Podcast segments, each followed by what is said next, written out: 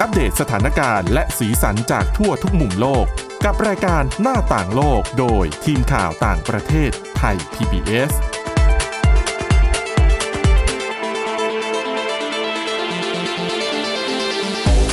สวัสดีค่ะ ต้อนรับคุณผู้ฟังเข้าสู่รายการหน้าต่างโลกนะคะ ชวนมาอัปเดตเรื่องราวทั้งสถานการณ์และสีสันจากทั่วทุกมุมโลกกับทีมข่าวต่างประเทศไทย PBS เช่นเคยนะคะ ฟังกันได้ หลายช่องทางพอดแคสต์ค้นหาคำว่าหน้าต่างโลก หรือไปที่ www.thaipbspodcast.com นะคะ วันนี้อยู่กับคุณอาทิตย์สุมนเรืองรัตน์สุนทร และดิฉันวินิษฐาจิตกรีค่ะ สวัสดีค่ะ วันนี้มีเรื่องที่น่าสนใจหลายเรื่องเกี่ยวกับการแบน การใช้งาน อุปกรณ์หรือว่าการห้ามเข้าถึงสิทธิต่างๆ มีทั้งที่บอกไปก็คือแบนการใช้งานอุปกรณ์เนี่ยหมายถึงโทรศัพท์มือถือ ค่ะ ที่เป็นเรื่องของเด็กนักเรียน อืม ที่เนเธอร์แลนด์ แต่ว่าก่อนจะไปถึงเรื่องที่เนเธอร์แลนด์เนี่ยจะมาพูดเรื่องการห้าม ในส่วนของการจำกัดสิทธิกันก่อน เกิดขึ้นที่อัฟกานิสถาน พูดแบบนี้แล้ว หลายคนร้องอ๋อ อืม กับการห้ามต่างๆ ที่ ค่ะ เป็นคำสั่งของกลุ่มตอริบาน ที่กลับขึ้นมาบริหารประเทศอัฟกานิสถานอีกครั้งหนึ่งนับตั้งแต่ที่สหรัฐถอนทัพไปเมื่อสองปีที่แล้ว ทีนี้ตอนนี้เนี่ยหลังจากที่เราได้ยินข่าวกันมาตลอดเขาก็จะอะไรนะเริ่มตั้งแต่ห้ามแบบต้องให้คลุมผ้าเนาะแล้วก็ไป เรื่อง ผู้ห กา ญิ รง การศึ ผู้ กษ ชายอ่าต้องแยกกันเรียน ใช่ สักพักไม่ให้เรียน ค่ะ นู่นนี่นั่นล่าสุด กลุ่มตอริบานสั่งให้ ซาลอนนะคะ ร้านเสริมสวยอะไรต่าง ๆ อ่ะ ต้องปิด อืม เป็นเรียกว่าเป็นความเคลื่อนไหวล่าสุดที่เป็นการจำกัดสิทธิของผู้หญิงไปอีกขั้นหนึ่งนะคะ อันนี้คือร้านตัดผมชายก็ยังเปิดให้บริการได้ไหมคะ เขาบอกว่าเป็นร้านสำหรับผู้หญิง อื อื ม ม ทีนี้มันเป็นคำสั่งมาจากกระทรวงความดีแล้วก็ต่อต้านความชั่วร้ายของ ค่ะ ทางตอริบานนะคะ ทางโฆษกเนี่ยเขาบอกว่า ร้านเหล่านี้มีเวลาหนึ่งเดือนที่จะทำตามข้อกำหนดใหม่นี้ เขาออกข้อกำหนดมาเนี่ยหนึ่งเดือนเขานับจากวันที่สองกรกฎาคมนะคะสองกรกฎาคมที่ผ่านมาเป็นวันแรกที่เขาแจ้งข่าวความเคลื่อนไหวนี้ ว่าร้านเสริมสวยต่างๆ จะต้องปิดนะ อืม ก็ถ้าย้อนไปดูที่เราไล่ๆกันมาเนาะก็ไม่ได้มีแค่เรื่องของโรงเรียนนะ สิทธิสตรีที่ร้อยหรอถดถอยลงไปในอัฟกานิสถานเนี่ย ค่ะ ก็เรื่องเรียนแล้วหนึ่ง ก็จะไปยิมไปที่ออกกำลังกายก็ไม่ได้ อืม สวนสาธารณะก็ไม่ได้ แล้วก็ก่อนหน้านี้ล่าสุดเลยที่เป็นประเด็นก็คือเรื่องของการห้ามไม่ให้ผู้หญิงทำงานกับองค์การสหประชาชาติ ค่ะ อืม แล้วก็อ่ะก่อนหน้านี้ก็มีย้อนไปอีกก็ต้องให้แต่งตัวเนาะที่จะเหลือแต่ช่องเฉพาะลูกตามองเห็นเฉพาะ อืม ตาสองข้างที่เหลือก็คือต้องคลุมให้หมดทั้งร่างกาย แล้วเดินทางไปไหนมาไหน ถ้าหากว่าจะเดินทางไปไกลกว่า 72 กิโลเมตรจะต้องมีญาติพี่น้องที่เป็นผู้ชายเดินทางไปด้วยนะคะ ค่ะ ก็ยังมีกระแสต่อต้านมาจากทั่วโลกเรื่อย ๆ แหละ มีนักเคลื่อนไหวอะไรต่าง ๆ พยายามต่อสู้แต่ว่าล่าสุดก็มีมาตรการนี้เพิ่มขึ้น เรื่องของการสั่งปิดร้านเสริมสวยนะคะ แล้วเราจริง ๆ ช่องทางการทำงานของผู้หญิงก็น้อยอยู่แล้วอะค่ะ อืม ยิ่งมาสั่งปิดแบบนี้โอ้โหไม่รู้ว่าจะทำยังไง อืม ซึ่งจริง ๆ เคยปิดมาแล้วนะ ในช่วงที่ตาลิบันก็ครองประเทศช่วงนู่นครั้งที่แล้วอะ ค่ะ ปี 1996 ถึง 2001 แต่ว่าพอกองทัพอเมริกันเข้าไปบุกหลังจากปี 2001 ก็พวกร้านเสริมสวยเขาก็ได้กลับมา เปิดอีกรอบหนึ่ง อืม ทีนี้ถ้าไปถามถึงพูดคุยกับผู้หญิง ชาวอัฟกันแน่นอนเขาก็รู้สึกว่า นี่มันเป็นแบบเหมือนสิทธิพื้นฐานสุดๆเลย ที่ผู้หญิงคนหนึ่งจะได้แบบไปแต่งเนื้อแต่งตัว ค่ะ หรือว่าอาจจะไม่ได้ต้องไปแต่งสวยงามอะไรก็ได้ บางทีแบบ ผมเรามันเริ่มแบบไม่เข้าทรงอะ่ะ ใช่ เราก็อาจจะอยากไปร้านตัดผมก็แค่นั้นเอง บาง นะ ครั้ง คะ ก็แค่อยากจะเล็มผมออกเท่านั้นเอง ใช่แล้วหลายคนเขาก็พูดเลยว่านี่มันเป็นการแบบ ไม่ใช่แค่ ไม่ให้ไม่ใช่เขาแค่คนที่ร้านเสริมสวยจะไม่มีงานทำหรือคนที่อยากจะไปเสริมสวย ไม่มีที่ที่จะไปเสริมสวย แต่มันเป็นการจำกัดสิทธิ ที่จะทำให้ผู้หญิงคนนึงจะได้ให้บริการผู้หญิงอีกคนนึงอย่างเงี้ย หลาย ๆ คน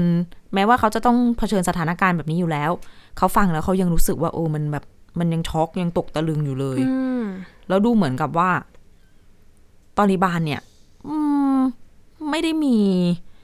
แผนการบริหารด้านการเมืองอื่น ๆ ดิฉันไม่ได้พูดเองนะ ผู้หญิงอัฟกันเขาพูดไว้แบบนี้ ค่ะ เหมือนเขาจะไม่มีแผนใด ๆ ทางด้านการเมือง นอกเหนือไปจากการมัวแต่มาใส่ใจเรื่องของร่างกายของผู้หญิงอยู่ แล้วก็เหมือนกับท้ายที่สุดคือพยายามกำจัดผู้หญิงออกไปจากการใช้ชีวิตในที่สาธารณะ อืม ในทุกมิติ ค่ะ โอ้ฟังแล้วสะเทือนใจเหมือนกันนะ ใช่ ซึ่งเนี่ยก็พวกร้านเสริมสวยต่างๆอ่ะก็ยังเปิดให้บริการมาเรื่อยๆนะคะ นับตั้งแต่ที่ตอริบันกลับมาเรืองอำนาจอีกครั้งหนึ่งเมื่อ 2 ปีที่แล้ว แต่ว่าวิธีการเปิดเนี่ย ก่อนที่จะโดนสั่งปิดตอนเนี้ยนะ คือบริเวณหน้าร้านอะนึกนึกภาพร้านเสริมสวยบ้านเรามันก็จะเป็นกระจกอะเนาะ ค่ะ ก็โชว์ให้เห็นว่าข้างในเขาตัดผมเขาทำอะไรกันอยู่ อืม แต่ว่าหลังจากที่ตอริบานเนี่ยขึ้นมาเมื่อสองปีที่แล้วก็คือ หน้าต่างร้านก็มักจะปิดม่านปิดอะไรไว้ อืม ก็รู้ว่าเป็นร้านเสริมสวยแหละ แต่ว่าไม่ได้โชว์ให้เห็นข้างใน แล้วก็อะอย่างร้านเสริมสวยที่เขาจะแปะแบบโปสเตอร์ข้างหน้าเนาะ ค่ะ เป็นแบบแบบผ ส่มวนใหญ่ก็เป็น แบบหน้า ใช่ อ่ะเดี๋ยวนี้ก็คือจะต้องมักจะโดนแบบเอ่อพ่นสีทับหน้า อื ไม่ให้เห็นหน้า ก็เป็นไปตามแบบหลักปฏิบัติของเขา ค่ะ อืม เป็นกฎที่เขาตั้งขึ้น แต่ว่าถ้าไปถามฝั่งรัฐบาลตอริบานเอง ถึงแบบเอ่อคำอธิบาย อืม ถึงการตัดสินใจสั่งครั้งนี้ก็ยังไม่ได้มีคำอธิบายใด ๆออกมา แล้วก็ยังไม่ได้มีตัวเลือกหรือว่าทางเลือกอะไรมาให้สำหรับผู้หญิง เมื่อวันหนึ่งที่ไม่มีร้านเสริมสวยแล้วจริง ๆ อืม ซึ่งสำนักสำนักข่าว BBC เขาไปสัมภาษณ์หญิงอัฟกันคนหนึ่งอ๋อว่าอ่ามันเป็น มันปิดแล้วหรือยังอะไรอย่างเงี้ยเขาอยู่ที่คาบูนะ สถานการณ์จริง ๆ เป็นยังไง ไม่ว่าจะคาบูหรือที่อื่นๆ ก็เธอก็บอกว่าออกไปจากบ้าน แล้วก็เห็นแถวบ้านอะ่ะ ก็ร้านเสริมสวยก็ปิดไปแล้วจริง ๆ นะคะ อืม ถือเป็นข่าวที่ช็อกผู้หญิงในอัฟกานิสถานอีกครั้งหนึ่ง ถึงจะบอกว่าให้เวลาหนึ่งเดือน แต่ก็ไม่รู้จริง ๆ เขาจะ บางคนเขาก็คงรีบชิงปิดไปก่อนแหละ อาจจะไม่อยากมีปัญหาหรือเปล่าไม่แน่ใจ ใช่ เพราะว่าเรา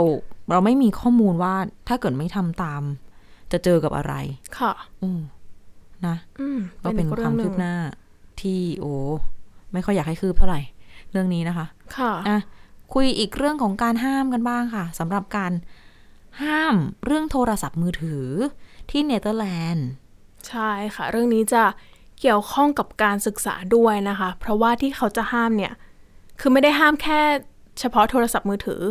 รวมไปถึงอุปกรณ์อิเล็กทรอนิกส์ต่าง ๆ ด้วย ก็คือจะห้ามใช้ในห้องเรียนนั่นเอง อันนี้เป็นสิ่งที่รัฐบาลเนเธอร์แลนด์เขาออกมาเปิดเผยนะคะ คือสิ่งนี้นะคะ เกิดขึ้นจากข้อตกลงเขาร่วมมือกันระหว่างกระทรวงศึกษาธิการนะคะ แล้วก็โรงเรียนต่างๆ รวมถึงหน่วยงานที่เกี่ยวข้องนะคะ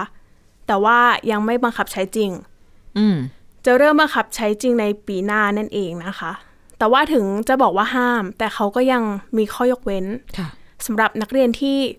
อ่าอ่าไม่สบายอะค่ะ ที่ต้อง อืม จำเป็นที่จะต้องติดต่อเรื่องการแพทย์ อาจจะมีแบบภาวะฉุกเฉินเรื่องสุขภาพใช่ไหม ใช่ค่ะ รวมถึงนักเรียนที่เป็นผู้บกพร่องนะคะ แล้วก็สำหรับคลาสเรียนที่เป็นคลาสเรียนสำหรับพัฒนาทักษะดิจิทัล อันเนี้ยก็คืออก็ยกเว้นไว้ ไอ้ ก็ ก็ คื คือ อ สา ใช้ มารถ ก็ไม่ได้แหละ ใช่ ก็คือสามารถใช้ได้นั่นเองนะคะ แล้วก็มาตรการที่จะออกมาในปีหน้านี้นะคะ ก็คือยังไม่ใช่ข้อบังคับทางกฎหมาย แต่จะเป็นเหมือนมาตรการออกมาบังคับใช้ก่อน เบื้องต้น ใช่ แต่ว่ายังยังไม่เป็นข้อกฎหมายนั่นเองนะคะ ซึ่งรัฐมนตรีกระทรวงศึกษาธิการนะคะของเนเธอร์แลนด์บอกว่า คือก็น่าจะอย่างที่ทราบกันดีว่าโทรศัพท์มือถือตอนเนี้ยเป็นเหมือนอวัยวะที่ 33 ไปแล้ว จริง นะเหมือนเป็นส่วนหนึ่งของชีวิตบางทีดิฉันเนี่ยเดินไปไหนแล้วไม่ได้พกไปอ่ะบางทีก็ว้าวุ่นเหมือนกัน อยู่ไม่สุขนะคะ ใช่ค่ะบางทีก็เอ้ยหายไปไหนหายไปไหน อ่า ก็คือติดตัวตลอดนะคะ ซึ่งเขาบอกว่าถึงจะเป็นแบบนั้นแต่ว่าเป็นสิ่งที่ไม่ควรอยู่ในห้องเรียน อืม เพราะว่าแน่นอนรบกวนการเรียนของเด็ก ไม่รู้ปัจจุบันไม่มีลูกมีหลานนะไม่รู้ว่าในห้องเรียนเขาให้เล่นให้ใช้กัน ๆ ดิฉันก็ไม่แน่ใจ หรือเปล่า เหมือนกัน เพราะว่าสมัยเรา ไม่ได้เลย มันมันเอาไปโรงเรียนไม่ได้ด้วยซ้ อ๋อใช่ ำทีแรกยังไม่มี ค่ะ แต่พอมีมันก็ยังไม่ใช่สมาร์ทโฟน อ่าใช่ ก็ก็ไม่มีประโยชน์ที่จะเล่นอยู่แล้วล่ะ อืม แต่เดี๋ยวนี้คงจะ เดี๋ยวนี้ แพร่ ไม่ หลาย แน่ใจว่าจะใช้ได้หรือเปล่า อ้อ นะคะ แล้วก็การที่ออกมาตรการแบบนี้นะคะ เขาก็อ้างอิงไปถึงผลวิจัยทางวิทยาศาสตร์ด้วย ไม่ได้ห้ามมาลอยๆนะคะ แล้วก็อย่างที่บอกไปว่าไม่ได้ห้ามเฉพาะโทรศัพท์มือถือ ก็จะรวมไปถึงแท็บเล็ตหรือว่าสมาร์ทวอชค่ะ โอ้ยสมาร์ทวอชก็ไม่ได้เหรอ ใช่ แต่ว่าอันเนี้ยคือทางรัฐบาลนะคะจะให้เป็นตัวเลือกสำหรับแต่ละโรงเรียน อืม ว่าโรงเรียนไหนจะห้ามอะไรบ้าง อ๋อ แต่หลักๆก็คือโทรศัพท์มือถือ ค่ะ ก็คือจะให้แต่ละโรงเรียนนะคะไปตกลงกันก่อนกับผู้ปกครองกับนักเรียน อืม แล้วก็ออกเป็นกฎอีกทีนึงนั่นเองนะคะนะคะ ซึ่งพอเขาจะบังคับใช้ปีหน้าใช่ไหมคะ ค่ะ พอจบการศึกษาปี 2024 กับ 2025 เขาก็จะมีการมาประเมินผล อืมให้ลองดูก่อน ใช ว่า ่ ห้ามแล้วเป็นยังไง ใช่ค่ะ ว่าได้ผลดีหรือไม่ดี อ่า แล้วก็ถ้าได้ผลดีก็อาจจะออกเป็นข้อบังคับกฎหมาย ค่ะ สิ่งนี้ก็ต้องรอดูกันต่อไปนะคะ ซึ่งการตัดสินใจนี้นะคะ ก็เกิดขึ้นหลังจากสัปดาห์ที่แล้ว ที่ฟินแลนด์ก็มีมาตรการแบบนี้เหมือนกัน ค่ะ นะคะ ส่วนประเทศที่มีมาตรการแบบนี้เนี่ยก็มีหลายประเทศนะคะ อังกฤษก็มี ค่ะ ฝรั่งเศสก็ใช้เหมือนกัน อืม นะคะ ที่เป็นข้อห้ามแบบนี้ มันก็พูดยากเหมือนกันนะ จ ใช่ ริง ๆ บางคนเขาอาจจะไม่ได้เอาไปเล่นก็ได้เขาอาจจะไปหาข้อมูล อันนี้ดิ เรื่ ฉั อน ง ก็ เรียนก็ได้ ไม่แน่ใจเหมือนกันนะคะ ซึ่งบทความเนี้ยค่ะคือเป็นของสำนักข่าว BBC ค่ะ ซึ่งเขาก็อ้างไปถึงผลวิจัย แล้วก็ผลวิจัยเนี้ยเป็นสิ่งที่เขายกหยิบยกมาด้วย ดิฉันก็เลยเอามาเล่าให้ฟังด้วย ค่ะ นะคะ เป็นผลการวิจัยตั้งแต่ปี 2018 นะคะ ตอนนั้นนะคะเขาศึกษาเด็กอเมริกัน 4,500 คน เป็นการให้ตอบคำถามเพื่อประเมิน อืม ก็คือประเมินว่าเด็กเนี่ยทำกิจกรรมทางร่างกายอะไรบ้าง การนอนหลับเป็นยังไงบ้างนะคะ แล้วก็ใช้เวลาดูจอในแต่ละวันน่ะเท่าไหร่นะคะ แล้วก็ให้เด็กๆเนี่ยทำการทดสอบทักษะทางปัญญานะคะ ทดสอบด้านภาษา ความจำแล้วก็สมาธิด้วยนะคะ ซึ่งสิ่งที่เขาพบนะคะ เขาพบว่าเด็กอายุ 8-11 ปีอะค่ะ ที่ดูจอน้อยกว่า 2 ชั่วโมง ต่อวันนะคะ แล้วก็นอนหลับเพียงพอ 9-11 ชั่วโมงนะคะ แล้วก็มีการทำกิจกรรมทางร่างกายอย่างน้อย 1 ชั่วโมงเนี่ย ดูแล้วเนี่ยมีทักษะทางปัญญามากกว่า อืม นะคะ เขาก็เลยบอกว่า อันเนี้ยเป็นอีกหนึ่งผลการศึกษาที่ชี้ว่าการดูจออะค่ะ ค่ะ ส่งผลต่อทักษะทางปัญญาของเด็กๆด้วย แต่ว่าผลการวิจัยนี้นะคะ ทางผู้เขียนเขาก็บอกว่ายังไม่ได้ครอบคลุมเท่าไหร่ อืม เพราะว่าสิ่งที่เขาทำเนี่ย คือเป็นการให้ตอบแบบสอบถาม แต่ว่าไม่ได้มีการติดตามพฤติกรรมจริง ค่ะ ๆ ว่าเด็กเนี่ยเป็นอย่างไร ในตอนนั้นก็เลยมีการบอกว่าควรจะมีการศึกษาต่อไปว่า การดูจอแต่ละชนิดนะคะส่งผลอย่างไร อืม เพราะว่าอันเนี้ยจะเป็นการดูแบบภาพรวมนั่นเอง อืม ใช่ค่ะ เวลาผ่านมาเทคโนโลยีมันก็เปลี่ยนไป ตัวเลือกต่างๆ บริบทของการใช้งานอาจจะไม่เหมือนเดิมก็ได้นะ แต่ดิฉันว่ายิ่งพัฒนาขึ้นมาค่ะ เด็กก็เลยยิ่งเล่นเยอะหรือเปล่า เพราะว่ามีอะไรให้เล่นเยอะ อืม ไม่แน่ใจเหมือนกันกำลังนึกย้อนไปถึงสมัยเรียน คือสมัยที่ฉันเรียนอะ่ะ มันก็เพิ่งจะเริ่มมี ค่ะ แต่ว่ามันก็สามารถมาทดแทนบางอย่างได้แล้ว ยกตัวอย่างเช่น ใครที่เรียนแบบสายภาษาเนาะจะต้องแปลต้องหาคำศัพท์อะไร มันก็ไม่ได้ต้องมานั่งเปิดดิกเล่มโตๆแล้ว ค่ะ สมัยที่ฉันเรียนคือตอนที่เข้าห้องสอบอะเขายังบังคับให้ต้อง ใช้ dictionary ใช้ dictionary เป็นหนังสือจริง อ่า ๆ แล้วมันมันเป็นการสอบระดับมหาวิทยาลัยคุณผู้ฟังมันเป็นดิกที่แบบเล่มใหญ่มากที่เราต้องถือขึ้นรถเมย์ไปเรียนอะ แต่ดิฉันก็สอบแบบนั้นเหมือนกันนะคะ ทั้งๆที่มันมีเทคโนโลยีแล้ว ใช่ แต่เขาก็ไม่ให้ใช้ ใช่ มันก็เกิดวันนั้นที่เราเป็นนักศึกษาเราก็เกิดคำถามเหมือนกันว่า เดี๋ยวเราจบไปอะ่ะ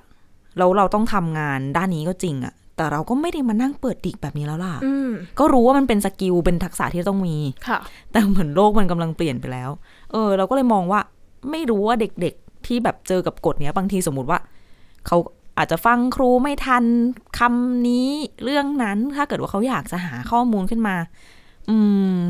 มันก็ ยังไงมันก็พูดยากอยู่นะ ใช่ แต่จริง ๆอะถ้ามองในเชิงว่า น้องอาจจะเล่นอย่างอื่น แล้วก็เสียสมาธิมันก็อ่าปฏิเสธไม่ได้มันโอกาสมันก็เยอะกว่า ๆค่ะ แต่ดิฉันว่าอย่างหนึ่งนะคะ ตอนสอบอาจจะเป็นเพราะว่ากลัวเรา กลัวเรา หรือเปล่า โกงใช่ไหม ใช่ เพราะว่ามันสามารถเข้าแอปพลิเคชันอื่น ๆ ได้ด้วย จะบอกว่าเคยเรียนมีอยู่คลาสหนึ่งที่อาจารย์เปิดให้เอาโทรศัพท์เข้าไปเลย ค่ะ จะหาอะไรก็ได้ เต็มที่ เพอเขารู้ไง ว่ามันเป็นข้อสอบแบบตอบเขียนอะ อ๋อ ยังต่อให้ใช้เครื่องมืออะไรมา ก็ไม่มีทางสู้ได้ แต่ไม่แน่ทุกวันนี้มี Chat GPT แล้วอะอาจจะไม่แน่ นะสำหรับเด็กยุคนี้นะคะ ค่ะ อ่ะมีอีกเรื่องหนึ่งน่าสนใจเหมือนกันค่ะ ห้ามแต่งตัวห้ามสวยที่อัฟกานิสถานไปแล้ว ห้ามมือถือที่เนเธอร์แลนด์ไปแล้ว อันเนี้ยห้ามกินห้ามได้หรือเปล่า โอ้โห ไม่แน่ใจเหมือนกัน ยากแล้วนะ โอ้ แค่ได้ยิน แต่อันนี้น่ากลัว เพราะ ค่ะ ว่าเป็นคือเขาพาดหัวแบบนี้ ว่าเกิดใครอ้วนแล้วเนี่ย ลดยากเรียกว่าอ้วนแล้วอ้วนเลยก็ได้ เพราะสมองเปลี่ยนไปอย่างถาวรโอ้โหฟังแล้วสะดุ้งกันเลยนะคะ ค่ะ โอ้ เป็นบทวิจัยจากทีมนักวิทยาศาสตร์นานาชาติ มีทั้งที่สหรัฐที่เนเธอร์แลนด์ด้วย ไปตีพิมพ์เผยแพร่ผลการศึกษา ในวารสารชื่อว่า Nature Metabolism ค่ะ ฉบับล่าสุด เขาไปทดลองกันมา แล้วก็แสดงให้เห็นผลการทดลองเนี่ย บอกว่าสมองของคนที่เป็นโรคอ้วน มีการตอบสนองทางประสาท แตกต่างไปจากสมองของคนที่มีน้ำหนักในเกณฑ์ปกติ โดยจะมีการหลั่งฮอร์โมนโดปามีน สารสื่อประสาทที่สร้างความสุข เป็นสุขพึงพอใจเนี่ยรู้สึกแบบดีอะนะ และความอิ่ม หลังกินอาหาร ไอ้เจ้าโดพามีนเนี่ยจะออกมาได้น้อยมาก คือเป็นความผิดปกตินะ อืม อ่า ก็เพราะว่าพูดง่ายๆก็คืออันเนี้ยคือระบบควบคุม การรับรู้ปริมาณสารอาหารกับความอิ่มในสมองเนี่ยมันเปลี่ยนไปอย่างถาวร จึงทำให้การลดความอ้วน อาจจะทำได้ซับซ้อนยากกว่าที่คิดคิดๆกัน ก็คือกินไปก็ยังกินได้อีก คือเหมือนกับว่าจะมาบอกว่าแบบเอ้ย จะลดมันอยู่ที่ใจ ค่ะ มันต้องอดทนแค่นั้นแหละ แค่นั้นก็ทำได้แล้ว อันเนี้ยคืองานวิจัยชิ้นเนี้ยกำลังจะบอกว่า อาจจะไม่พอ มันไม่ใช่แค่นั้น เพราะว่าสมองมันไม่เหมือนเดิมแล้ว ระบบในร่างกายเราอะเป็นวิทยาศาสตร์แหละว่ามันเปลี่ยนไป ค่ะ อย่างถาวร ที่น่าตกใจอย่างมากก็คือ ความผิดผิดปกติในสมองของคนอ้วนเนี่ยเกิดขึ้นอย่างถาวร ไม่สามารถแก้ไข ให้กลับคืนสู่สภาพเดิมได้ แม้ว่า คนอ้วนคนนั้นจะลดน้ำหนักตัวลงได้สำเร็จถึงกว่า 10%แล้วก็ตาม อืม ตามบทวิจัยนะคะ ค่ะ ซึ่งผู้เชี่ยวชาญด้านวิทยาศาสตร์ต่อมไรท่อเนี่ย ดรเมเรเชอรีจากมหาวิทยาลัยเยลที่สหรัฐ เป็นผู้นำทีมวิจัยนี้ เขาบอกว่าเขาทดลองกับอาสาสมัคร 60 คน ใช้อุปกรณ์พวก MRI พวกเครื่องสแกนคอมพิวเตอร์ หลากหลายแบบ ดูการทำงานของสมอง ดูการทำงานของปมประสาทบริเวณฐานสมอง ที่ควบคุมความต้องการในการหาแล้วก็กินอาหารของเรา เขาก็เลยทดลองเนี่ยให้อาสาสมัคร กินอาหารเหลว ที่เป็นไขมันกับคาร์โบไฮเดรตทางสายยาง ค่ะ ต่อตรงเลยนะ อืม ทางสายยางต่อเข้าไปที่กระเพาะเลยอะ่ะ ไม่ต้องผ่านคอผ่านลิ้น ไม่ต้องรู้รสชาติ ค่ะ ไม่ต้องรับกลิ่น ทีมผู้วิจัยก็ดูความเคลื่อนไหวของสมองส่วนปมประสาทฐานสมองเนี่ย แล้วก็ดูระดับฮอร์โมนโดพามีนในร่างกายไปพร้อม ๆ กัน ปรากฏว่า รับอาหารทางสายยางไป 30 นาที อาสาสมัครที่เป็นคนอ้วน ซึ่งคนอ้วนของเขาเนี่ยคือหมายถึงเป็นโรคนะคะ ไม่ได้แซวไม่ได้ว่าไม่ได้บูลลี่กัน ค่ะ ก็คือมีค่าดัชนีมวลกาย คือ BMI เนี่ย เกิน 30 ขึ้นไป รับอาหารทางสายยางไปแล้ว 30 นาที สมองส่วนเนี้ยก็ยังตื่นตัวอยู่ ยังแทบไม่มีการหลั่งโดพามีนเลย ค่ะ โดยเฉพาะในกรณีที่ได้รับอาหารประเภทไขมันเพียงอย่างเดียว นั่นแปลว่าอะไร หมายความว่าคนอ้วนไม่เกิดความรู้สึกอิ่ม และพึงพอใจจากอาหารที่ได้รับ แล้วก็ยังต้องการอยากจะกินเพิ่มขึ้นอีก ส่วนในกลุ่มคนน้ำหนักปกติเนี่ย สมองส่วนเนี้ยจะหยุดทำงาน คือพอได้อาหารเข้าไปในท้องใช่ไหม ค่ะ สมองก็จะหยุดทำงาน แล้วก็จะมีการหลั่งโดพามีนสูงขึ้น หลังจากที่กินอาหาร ก็อิ่มก็พออก็ไม่หาอะไรกินต่อ อืมทำให้สิ่งเนี้ยก็บ่งบอกนะคะ ว่าความผิดปกติ ของตัวรับสัญญาณในสมองเนี่ยทำให้คนอ้วนเขารับรู้ ปริมาณสารอาหารในกระเพาะ และความอิ่มผิดเพี้ยนไปจากความเป็นจริง และความผิดปกตินี้อยู่อย่างถาวรไม่อาจแก้ไขได้ ต่อให้ลดน้ำหนัก จนกลับมาเป็นน้ำหนักเกณฑ์ปกติไม่ได้เป็นโรคอ้วนอีกต่อไปแล้วเนี่ย ก็ กลไกเนี่ยก็ยังจะทำงานผิดปกติอยู่เหมือนเดิม ก็เลยมีความเสี่ยงสูงไงที่ ค่ะ ต่อให้ลดลงมาได้แล้วอ่ะ ก็จะกินไปเรื่อยๆ จนกลับมาอ้วนได้เหมือนเดิม อุ้ยน่ากลัวนะคะ อันนี้ อืม เพราะโอ้โห แล้ แล้ว วอย่าง ที่ นี้มีวิธีแก้แบบยังไงไหมคะ เขาสรุปผลการศึกษาไว้แบบนี้ ไม่ใช่สมองผิดปกติทำให้อ้วนนะ อ้วนก่อน จึงเกิดความผิดปกติทางสมอง อืม อ่ะทีนี้จะหาคำตอบที่คุณถาม ต้องศึกษาเพิ่มเติมกันก่อน ว่ามันเกิดเมื่อไหร่ยังไง อ้วนแบบมันคงไม่ใช่อ้วนเลยแล้วเป็นเลย หรือมันจะอ้วนเลยแล้วเป็นเลย ก็ไม่รู้นักวิทยาศาสตร์ยังตอบไม่ได้ ก็ต้องไปศึกษากันว่า จะทำยังไงให้เราได้ทราบวิธีว่าจะป้องกันเรื่องนี้ยังไง ค่ะ แล้วจะได้ออกแบบวิธีลดความอ้วนให้มีประสิทธิภาพ ได้ผลถาวรยังไง อันนี้อ่านแล้วสะดุ้งเหมือนกันเพราะว่าหลาย ๆ คนที่อาจจะเคยได้ยินกันกับการ รับประทานอาหารแบบคีโตเจนิก ค่ะ ก็คือไม่กินไม่รับ แป้ง คาร์โบไฮเดรต อ่ะคาร์โบไฮเดรต ค่ะอ่า ทั้งแป้งทั้งน้ำตาลใด ๆ เข้าร่างกาย แล้วเขาก็จะเน้นกินแบบโปรตีนกับไขมันใช่ไหม ค่ะ เพื่อให้เอ่อคาร์โบไฮเดรตมันไม่เข้าไปกระตุ้น การหลั่งอินซูลิน แล้วก็แบบ อืม เกิดแบบอ่ะสำหรับคนที่เป็นเบาหวานมันก็จะดีเนาะแต่ฟังอันเนี้ยบทวิจัยที่เขาบอกว่า ที่เขาเอาอาหารเข้าไปที่กระเพาะโดยตรง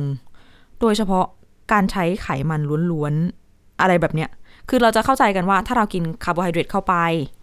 แล้วเอ่อร่างกายเราก็ได้รับพลังงานขึ้นมา ค่ะ แล้วร่างกายเราก็จะหลั่งอินซูลินออกมา ค่ะ แล้วพอเหมือนกับสมมติเรากินหวานมาก แวบแรกเราก็อิ่มสักพักพอมันน้ำตาลอะไรมันลดลงไปแล้วเนี่ย อ่า เราก็จะกลับมาแบบยิ่งโหย ค่ะ ดังนั้นหลาย ๆ คน รวมถึงดิฉันเองก็เข้าใจว่า กินคีโต กินไขมันกินเข้าไป